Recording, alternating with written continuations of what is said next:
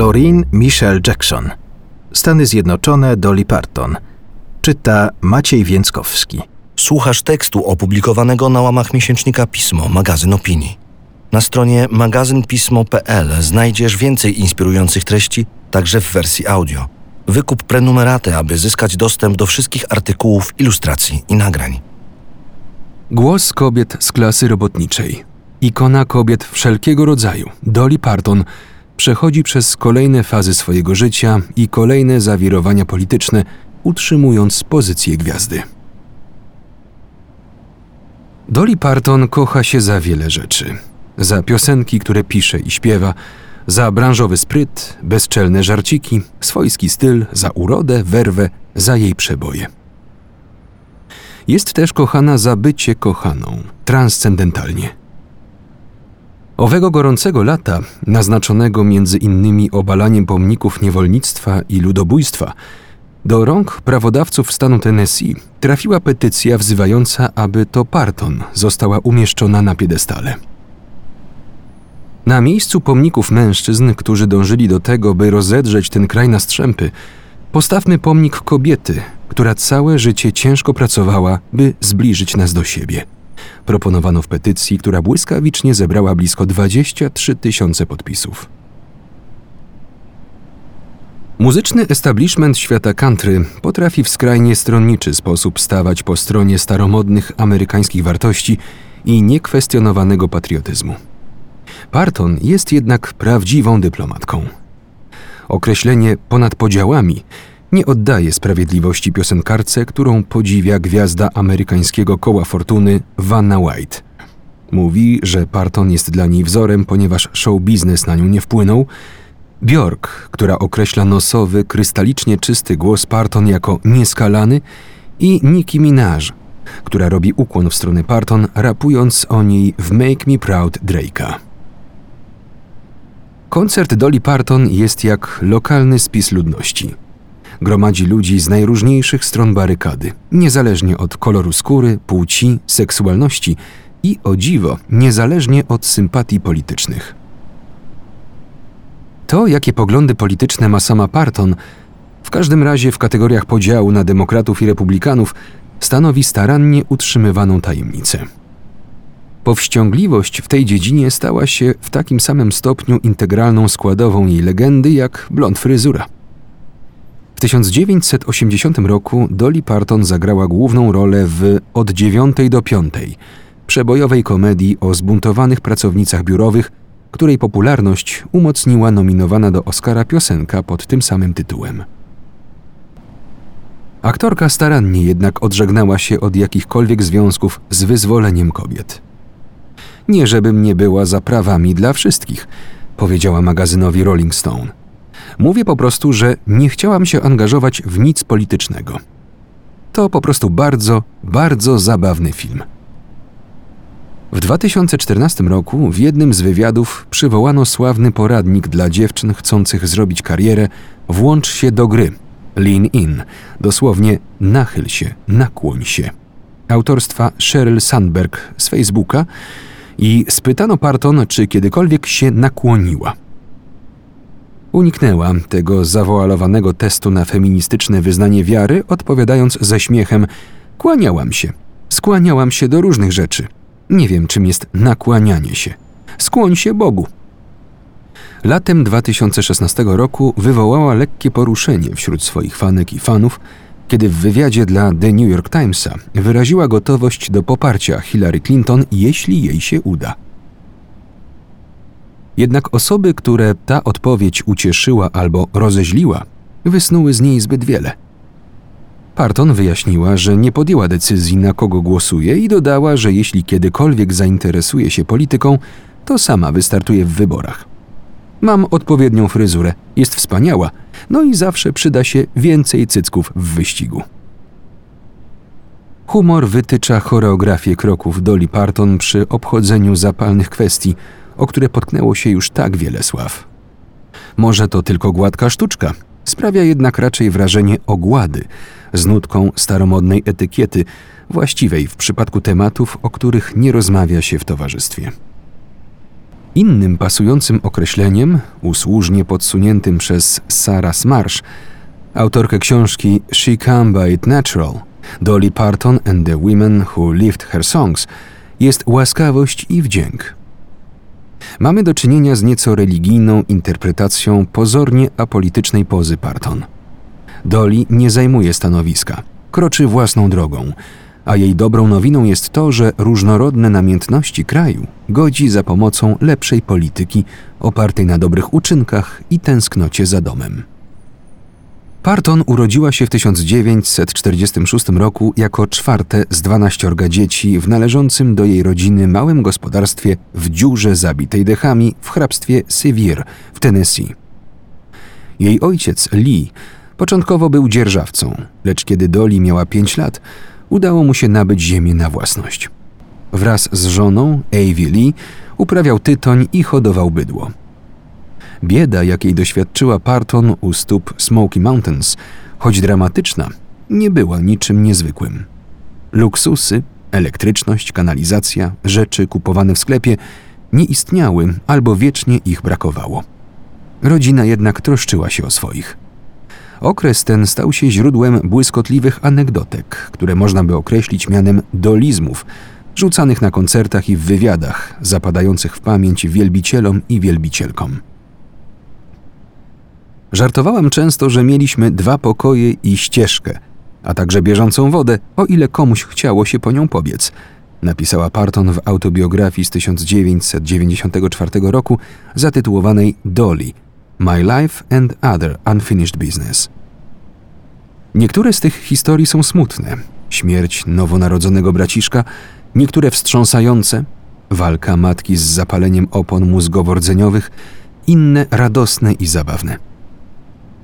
Wiele zawiera w sobie wszystko naraz. Pewnego dnia mała Doli, marząc o lataniu, wypuściła się w pogoni za motylem monarchą poza rodzinne gospodarstwo i się zgubiła. Błądziła godzinami, a drogę udało jej się znaleźć dopiero dzięki Bessie, rodzinnej mlecznej krowie. Uczepiona krowiej obroży dała się ciągnąć przez las, aż dotarła do domu zakrwawiona i posiniaczona. Powitalnym matczynym łzom towarzyszył powitalny świst matczynej rózgi. Parton dzieli swoich dalszych krewnych na dwie kategorie: tych, którzy harowali i darmozjadów. Rodzina ojca, Partonowie, należała do typowych rolników. Jej członkowie pracowali ciężko i cierpliwie, wiedząc, że dobre planowanie i przezorność się opłacą, tak jak w przypadku przedsiębiorczej mrówki Ezopa. Rodzina ze strony matki, Owensowie, byli w większości konikami polnymi, skłonnymi oddawać się raczej muzykowaniu niż zarabianiu na życie. Avie Lee stanowiła tu wyjątek. Parton, dziedziczka dwóch przemieszanych tradycji, wymarzyła sobie oszałamiającą przyszłość, którą zapewnić mogły jedynie wysiłek, pot i determinacja. Kiedy Parton opowiada o swoim życiu, jest oszczędna w wydawaniu osądów, nie skąpi natomiast nauk. Z perspektywy czasu systematyczne baty, jakie dostawała od brata Denvera, okazują się świadczyć o pewnego rodzaju męskim szowinizmie, z jakiego chłopaki w górach niekoniecznie wyrastają, jak napisała we wspomnieniach. Zwykle zaczynają go nieco ujarzmiać po dwóch czy trzech rozwodach, dodała. Rzecz jasna, jest w tym pewien specyficzny ton, który się pojawia, kiedy zmagania udaje się przemienić w złoto. Piosenka Code of Many Colors, uwielbiana przez fanki i fanów, oparta jest na autentycznej historii o Doli, która w wieku szkolnym mimo upału paradowała w domowej roboty płaszczu, którego magii nie dostrzegał nikt poza nią. Pamiętam pudło szmat, które ktoś nam dał i to, jak mama zrobiła z nich użytek. W wielu tekstach Parton pojawiają się zaradne kobiety, niejako skazane na bycie pomysłowymi przez to, że mają na utrzymaniu nierobów. W piosence z 1969 roku He's a Go-Getter opisuje pewien rodzaj mężczyzny, którego jedynym zajęciem jest udawanie się do miejsca pracy żony, żeby pobrać jej wypłatę. Wiem, że większość z Was zna typ, o którym tu mowa, śpiewa Parton. Do kogo odnosi się owo wy? Kto rozumie głębszy sens piosenek Parton, niekoniecznie wyłożony łopatologicznie? To właśnie stanowi temat She Come By It Natural. Pierwszą książkę z Marsh, Heartland, A Memoir of Working Hard and Being Broke in the Richest Country on Earth, która znalazła się w finale amerykańskiej nagrody literackiej National Book Award 2018, łączy z drugą zainteresowanie losem białej ludności wiejskiej Ameryki, a zwłaszcza kobiet. Dzieciństwo w biedzie na farmie w Kansas i trzy dyplomy uniwersyteckie z angielskiego i dziennikarstwa na Uniwersytecie w Kansas, magisterium na Kolumbii sprawiają, że Smarsz sama staje się rodzajem pomostu między mętnym żargonem teorii akademickiego feminizmu a konkretnymi kobietami, o których rzekomo teoria ta zapomina. W She Comes By It Natural detale z życia Parton wplecione zostają w historię białych kobiet z klasy robotniczej na ogół matriarchiń należących do rodziny samej Smarsz, kobiet, które podobnie jak Parton być może nigdy nie odnajdywały się w dyskursie feministycznym, a przecież stale uprawiały żywy feminizm. Są to kobiety przećwiczone przez ubóstwo i patriarchat, które robią to, co trzeba robić, a gdy przychodzi na to pora, uciekają, nawet jeśli ucieczka kolejny raz prowadzi do fatalnej sytuacji, z której znów będą musiały uciekać. Są to kobiety, które doznają krzywd, dagger through the heart, i być może same krzywdzą, i Can Be True, a ścieżkę dźwiękową własnych romansów odnajdują w Love is Like a Butterfly. To one, jak twierdzi Smarsh, są muzami Parton, a ich życie przypomina główne bohaterki jej radosnych i smętnych piosenek. Parton jest genialna, ale wszystkie historie, które opowiada, skądś się biorą. No i, choć sama Parton odeszła i zbiła majątek, Kobiety, jakimi sama mogłaby się stać, wciąż żyją. One właśnie rozumieją Parton tak, jak może ją zrozumieć niewiele innych osób. Ich wkładu w postępową wizję świata nie opiewa nikt poza Dolly Parton. Piosenki pojawiły się wcześniej. Jako pięciolatka Dolly wymyśliła Little Tiny Tasseltop, wierszyk poświęcony lalce z kolby kukurydzy i jej czuprynie z jedwabistego kukurydzianego włosia. Odkąd tylko nauczyłam się używać słów, potrafiłam je rymować, napisała w autobiografii. Byłam w stanie podchwycić rytm dowolnych odgłosów, pękanie strączków grochu, gęganie gęsi i wymyślić w tym rytmie piosenkę. Spośród wszystkich dzieci to Dolly otrzymała gitarę jednego ze swoich wujków. Inny z braci Avi Lee przedstawił ją miejscowemu przedsiębiorcy i prezenterowi radiowemu, który umożliwił dziesięcioletniej Parton pierwszy występ na antenie w The Cass Walker Farm and Home Hour w Knoxville. Mimo młodego wieku Dolly Parton już od lat odbywała amatorskie występy. Na ganku albo na stosie drewna, podczas niedzielnego nabożeństwa, brzdąkając na czymś banjo albo na mandolinie wykończonej strunami z pianina. Dorastając, jeździła tam i z powrotem do Knoxville, od czasu do czasu występując na ulicy. Tak w każdym razie opowiada w piosence Nichols and Dimes, którą lata później napisała razem z bratem Floydem. Podczas pierwszych wypadów do Nashville otrzymała w wieku 13 lat możliwość pojawienia się w Grand Ole Opry, najważniejszej radiowej audycji country na świecie, dzięki uprzejmości wykonawcy muzyki Cajun Jimmy'ego C. Newmana, znajomego znajomych. Pieniądze zarobione w programie Kasa Walkera i przy innych okazjach rozchodziły się na zwykłe nastoletnie potrzeby ciuchy, makijaż i utleniacz do włosów, a lokalna sława wywoływała w szkole zawiść, czasem prowadzącą do prześladowania. Rankiem, w dzień po ukończeniu szkoły, Parton wsiadła do autobusu Greyhounda w pogoni za marzeniem. W wieku 19 lat miała już kontrakt z wytwórnią. Nagrała wiele singli i pisała piosenki, które nagrywali bardziej znani muzycy. Jako dwudziestolatka wyszła za Karla Dina, który miał firmę zajmującą się kładzeniem nawierzchni drogowych. Wciąż są małżeństwem, tyle że Karl Dean nie zajmuje się już nawierzchniami. Według Parton przełom, jaki nastąpił w Nashville, był zasługą wuja Billa Owensa – tego samego, który załatwił jej pierwszy występ radiowy. To wujek Bill nawiedzał agentów i wydawców. To on przemierzał całe mile i pukał do drzwi, dzięki czemu mógł powstać strumień singli, który wprowadził Parton w orbitę zainteresowań Portera Wagonera. Wagoner, kolejny dzieciak farmerów, który został muzykiem, zaczynał właśnie prowadzić cotygodniowy program sprzedawany różnym stacjom telewizyjnym. Zatrudnił on Parton jako śpiewającą asystentkę za oszałamiającą sumę 60 tysięcy dolarów rocznie.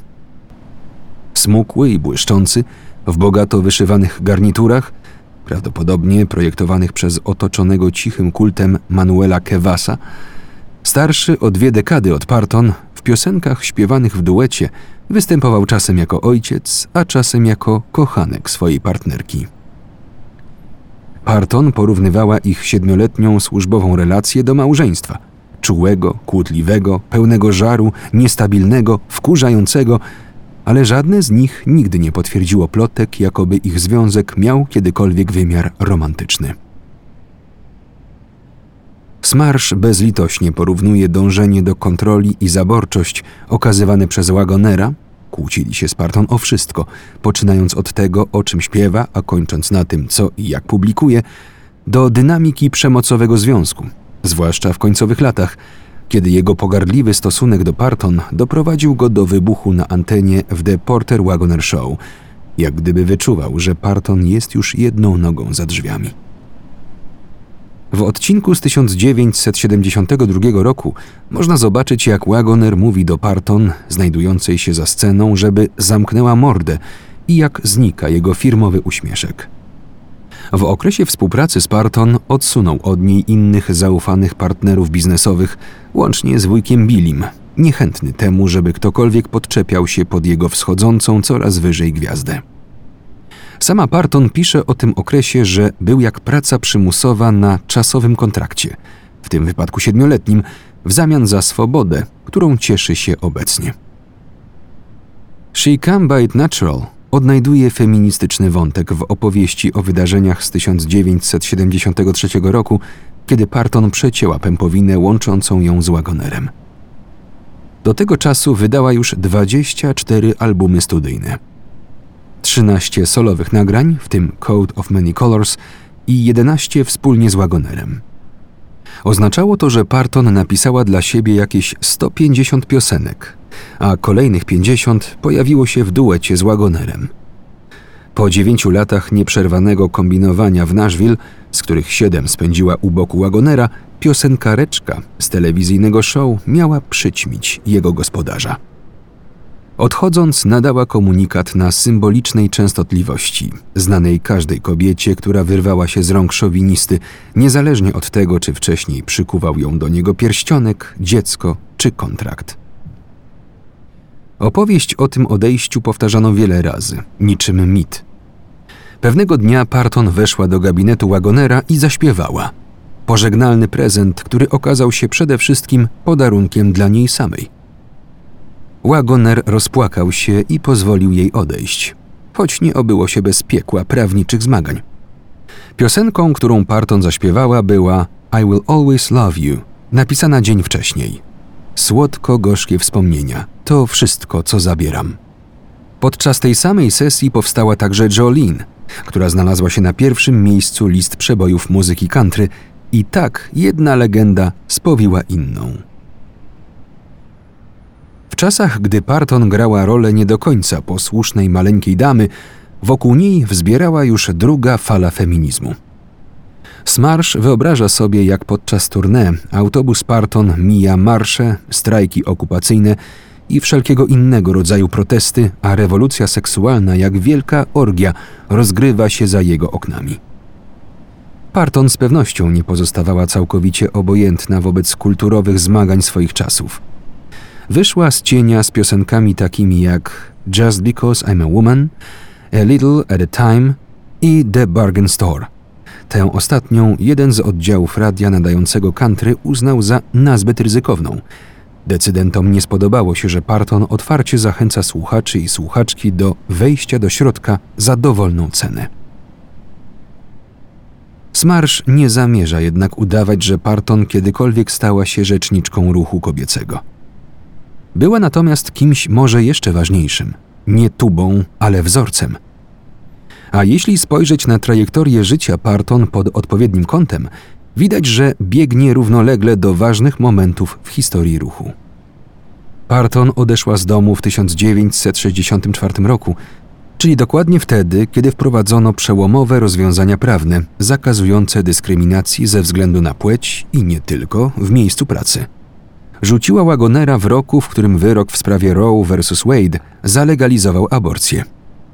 Debiutując w Hollywood w 1980 roku, znalazła się na ekranie z dwiema sławnymi kobietami Jane Fondą i Lily Tomlin w filmowej fantazji o zemście na ordynarnym szefie.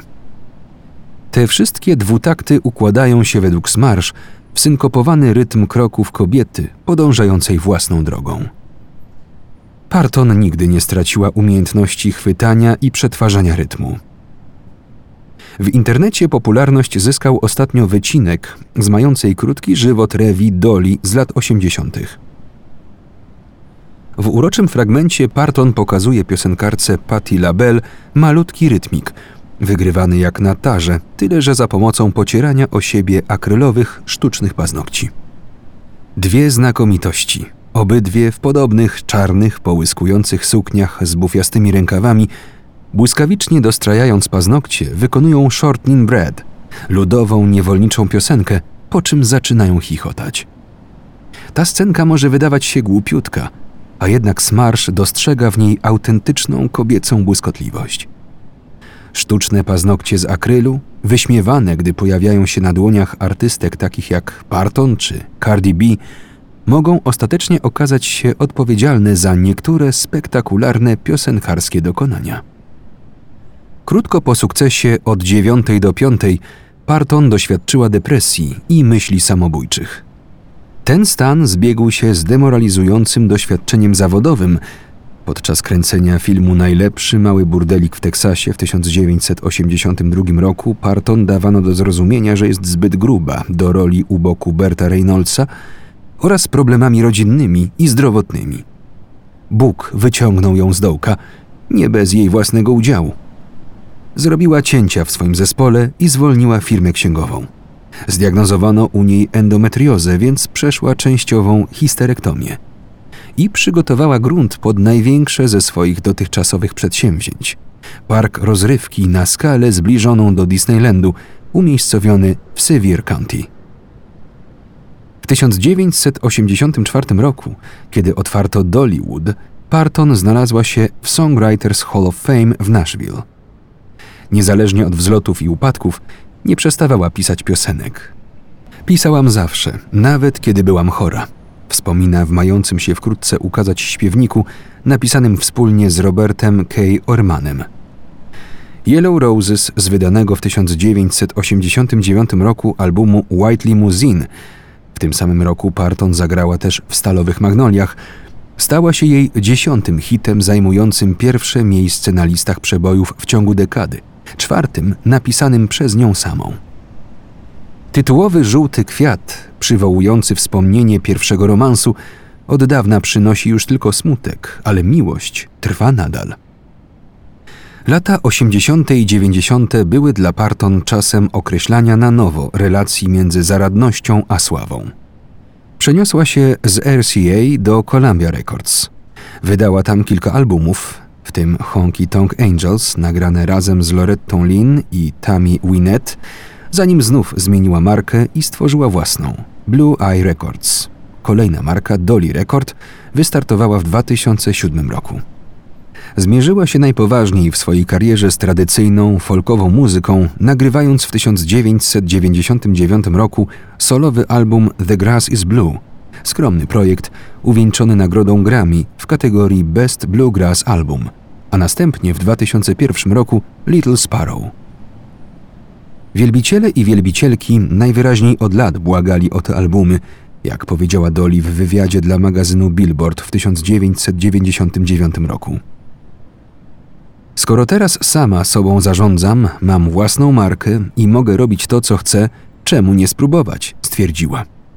W 2005 roku, kiedy nagrała Traveling Through, motyw muzyczny filmu Transamerica, opowiadającego o transkobiecie przemierzającej kraj wraz z synem, wywołała kontrowersję wśród pewnej części swoich fanów i dostała kolejną nominację do Oscara w kategorii najlepszej piosenki. Nastąpił wówczas gwałtowny rozkwit kariery Parton, typowy dla zdobywczyń licznych platynowych płyt, umiejętnie łączących sztukę z biznesem. Z pomocą nowego menedżera i dzięki dobrej strategii budowania marki, Parton wzmocniła gwiazdorską stronę swojej sławy, zbierała owoce popularności sięgającej już poza Atlantyk. W 2004 roku wystąpiła przed 180-tysięcznym tłumem na festiwalu w Glastonbury. Po dwóch dekadach bycia współwłaścicielką firmy Son Dollar Productions, mającej na koncie m.in. serial Buffy, Postrach wampirów, założyła własne studio Dixie Pixie Production. Ostatnio firma we współpracy z Warner Bros. wyprodukowała dla Netflixa ośmioodcinkowy serial Dolly Parton's Hairstrings, opowiadający historię piosenek Parton, w którym wystąpiły Julian Hugh, Kathleen Turner i sama artystka. Dolly Parton pisała książki i bywała tematem książek. Ma też w ramach marki Williams Sonoma własną linię naczyń kuchennych do wypieków. Dowodem na to, że kiedy chce, potrafi podbijać listy przebojów, jest płyta Pure and Simple, która w 2016 roku wyparła bardziej charakterystyczne dla Nashville brzmienia, dominujące ostatnimi czasy na scenie muzycznej i okazała się najpopularniejszym albumem country. Ostatniej jesieni należące do publicznego radia WNYC Studios wypuściło podcast Dolly Parton's America, zawierający wywiady z Parton prowadzone przez Jada Abumrada, prostolinijnego rodowitego mieszkańca Tennessee. Jego opowieść o tym, że popularność Dolly Parton była w Tennessee zjawiskiem tak powszechnym i oczywistym, że aż niedostrzegalnym, stanowi znakomity punkt wyjścia dla dolicentrycznej historii kultury. Podczas 69. rozdania nagród Emmy w 2017 roku Parton, Fonda i Tomlin, wszystkie trzy otrzymały wówczas nominacje, spotkały się ponownie na scenie, aby wręczyć nagrodę w kategorii Outstanding Support Actor w filmie lub krótkim serialu. Fonda i Tomlin, ubrane odpowiednio w czerwień i czerń, pastwiły się nad niewymienionym z nazwiska seksistowskim, egoistycznym, zakłamanym bigotem hipokrytą. Parton, pomiędzy nimi, cała w bieli, rzucała żarciki na temat wibratorów. Jej komentarz był najmniej polityczny z całej trójki, rozważa Smarsz. Zarazem jednak z pewnością najbardziej dokuczliwy dla mężczyzny pokroju Donalda Trumpa. W wywiadzie telewizyjnym udzielonym po wręczeniu nagród Parton trzymała się swojego tradycyjnego scenariusza. Nie zajmuję się polityką, jestem od rozrywki. Rzecz jasna, jak zauważa Smarsz, Parton nie zaszłaby tak daleko, gdyby nie wiedziała dokładnie, co robi. Mimo wszystko nawet Parton, jak wyobraża to sobie Smarsz, ma swoją przeciwniczkę. Ta przeciwniczka nosi spodnie i żakiety, a do tego buty Oksfordy. Jest wykształcona, swobodna, bezbłędna, mieszka w mieście i należy do wyższej klasy średniej. Gardzi prawem kobiet do czerwonych paznokci i fantazyjnych ciuchów. Tak, jest feministką, demonstruje i teoretyzuje, a jednocześnie przez okulary w rogowej oprawie z wyższością patrzy na frywolną kobiecość, natapirowane włosy, gorsety i tym podobne. Przynajmniej tak wyobraża to sobie Smarsz. Tyle, że żywienie uraz nigdy nie należało do zestawu rekwizytów Parton, więc można odnieść wrażenie, że czasem Smarsz zaciąga Parton do walki w bitwie, którą tamta już dawno przeżyła. Prezentowanie sławnych kobiet jako opornych i niejawnych feministek zazwyczaj okazuje się przedsięwzięciem raczej nużącym niż przynoszącym owoce. Nie ma jednak wątpliwości, że Smarsz doskonale poznała kobietę, o której pisze. W maju ubiegłego roku, udzielając wywiadu dla magazynu Time przy okazji publikowania dorocznej listy 100 najbardziej wpływowych osób na świecie, Parton wreszcie uległa. Myślę, że jestem feministką, skoro uważam, że kobiety powinny móc robić wszystko, cokolwiek zechcą, powiedziała. Prawdziwy wstrząs wywołał jednak dopiero wywiad opublikowany kilka miesięcy później, w którym Parton jasno zadeklarowała, że tak, oczywiście, czarne życia się liczą. Praca trwa nadal, bez wątpienia skuteczniejsza, choć cichsza niż slogany. Kiedykolwiek Parton wraca do swojego rodzinnego miasta, Skutki jej pojawienia się można porównać do skutków znalezienia się w polu grawitacyjnym masywnej gwiazdy. Fortunę, którą zdobyła dzięki temu, że kiedyś udało jej się odejść, wykorzystuje, by przekształcić cały pejzaż ekonomiczny. Parton obdarowuje hojnie i z całego serca. Wiele organizacji społecznych korzysta ze wsparcia Dollywood Foundation, działającej pod tym samym kodem pocztowym co Park Rozrywki Dollywood, który zresztą sam w sobie był ekstrawaganckim aktem wsparcia dla rodzinnego miasta Parton. Projekty fundacji obejmują bliski sercu Parton, działający od 25 lat program przekazywania książek dzieciom oraz zaimprowizowany fundusz pomocowy dla rodzin dotkniętych pożarami w Smoky Mountain w 2016 roku. Kiedy Smarsh w marcu 2020 roku pisała przedmowę do swojej książki, Parton nie złożyła jeszcze żadnych deklaracji związanych z walką z pandemią. Smarsh jednak była pewna, że to zrobi. I tak się też stało. 2 kwietnia Parton ogłosiła darowiznę w wysokości miliona dolarów na rzecz Centrum Medycznego Uniwersytetu Vanderbilt na badania nad leczeniem koronawirusa. Wszystko to może sobie być feminizmem lub czymkolwiek, czym Parton chce.